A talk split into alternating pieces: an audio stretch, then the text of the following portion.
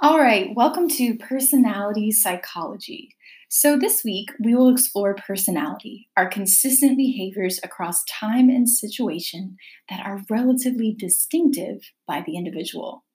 Psychologists and scientists for all time have wondered, back to the great nature nurture debate, what makes us who we are? Is it genes? Is it our environment, our learning, our culture? Of course, the answer like most good answers in psychology, is complicated. The first psychologist to really study personality, who we consistently are across time and situation, well, you tell me, who was the most famous and infamous psychologist of all time? If you guess Freud, you're correct. Some of the tools he used to study personality and mental health, including projective tests, are still around today, though they're not used for diagnosis per se. So it's your turn. Take a look at the ink blot on the Welcome Chapter 13 message. What do you see? An ink blot is a form of projective test. Freud believed that projective tests like these could help us tap into our unconscious mind, that part of our mind below awareness, and that we would project our own thoughts, our own personalities, really, onto ambiguous images. While Freud's view of personalities does not rely on objective science, projective tests are not measurable, we will cover his most influential ideas briefly. So, Freud really came up with psychoanalytic theory, the idea that unconscious forces shape our behaviors and personality. He was a doctor specializing in nervous disorders. Today, we would call these anxiety disorders. And oftentimes, people would come in complaining of physical ailments like digestion problems, headaches, with no physical cause. Freud was the first to really explore mental activity and anxiety. He lived in Victorian England, where there were really strict social rules around sexuality and aggression. There were traditional gender roles. Women's sexuality, in particular, was repressed. We would say they were living in an oppressed time. So, Freud believed that people often buried sexual and aggressive impulses in their minds, and this caused anxiety. And he did really have one key idea here that anxiety itself and mental health conditions can not only shape our behavior, but they can shape our physical health. So we'll come back to this idea when we study mental health. Um, we also explore the unconscious mind with implicit attitudes and biases in chapter 12.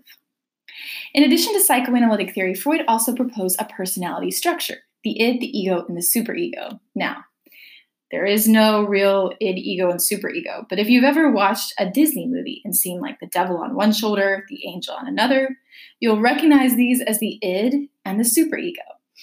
The id is this unconscious psychic energy that strives to fulfill our basic urges, usually sexual and aggressive. And it's all about the pleasure principle, immediate gratification, what we want to do in any given moment. Now, the ego is the part of our personality that's in our conscious mind. It's the executive. It attempts to make our drives socially acceptable, and it's a peacekeeper between the id, that me, me, me piece, and the super ego. Now, the superego is the moral conscious with our internalized ideals for future goals. This is the part of your personality that tells you what you should do. So, for example, let's say you're upset with your boss after a recent conversation. Your id might want to yell or smack them or say something unacceptable, but your ego, according to Freud, would try to make the urges of the id into something acceptable, like ultimately meeting with your boss and finding a way to productively discuss frustrations. You can think of lots of examples of when what you want to do in any given moment conflicts with what you should do and you can really understand. So, most importantly, Freud believed that conflicts between what we want to do and what we should do, the id and the superego, can create anxiety. And the ego works to relieve anxiety by distorting reality using defense mechanisms. So, the most common defense mechanism is denial, pretending like an uncomfortable reality, like living in a pandemic, maybe a cancer diagnosis, doesn't exist.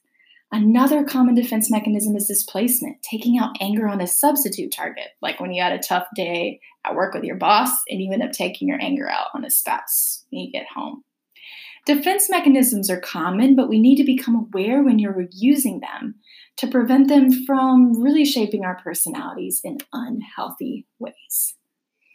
This week in the personality activity, you'll explore which defense mechanisms do you most commonly use? Are they promoting healthy relationships? Why or why not? So you can also check out Optional Psych Files podcast for great examples of defense mechanisms. Enjoy exploring personality this week.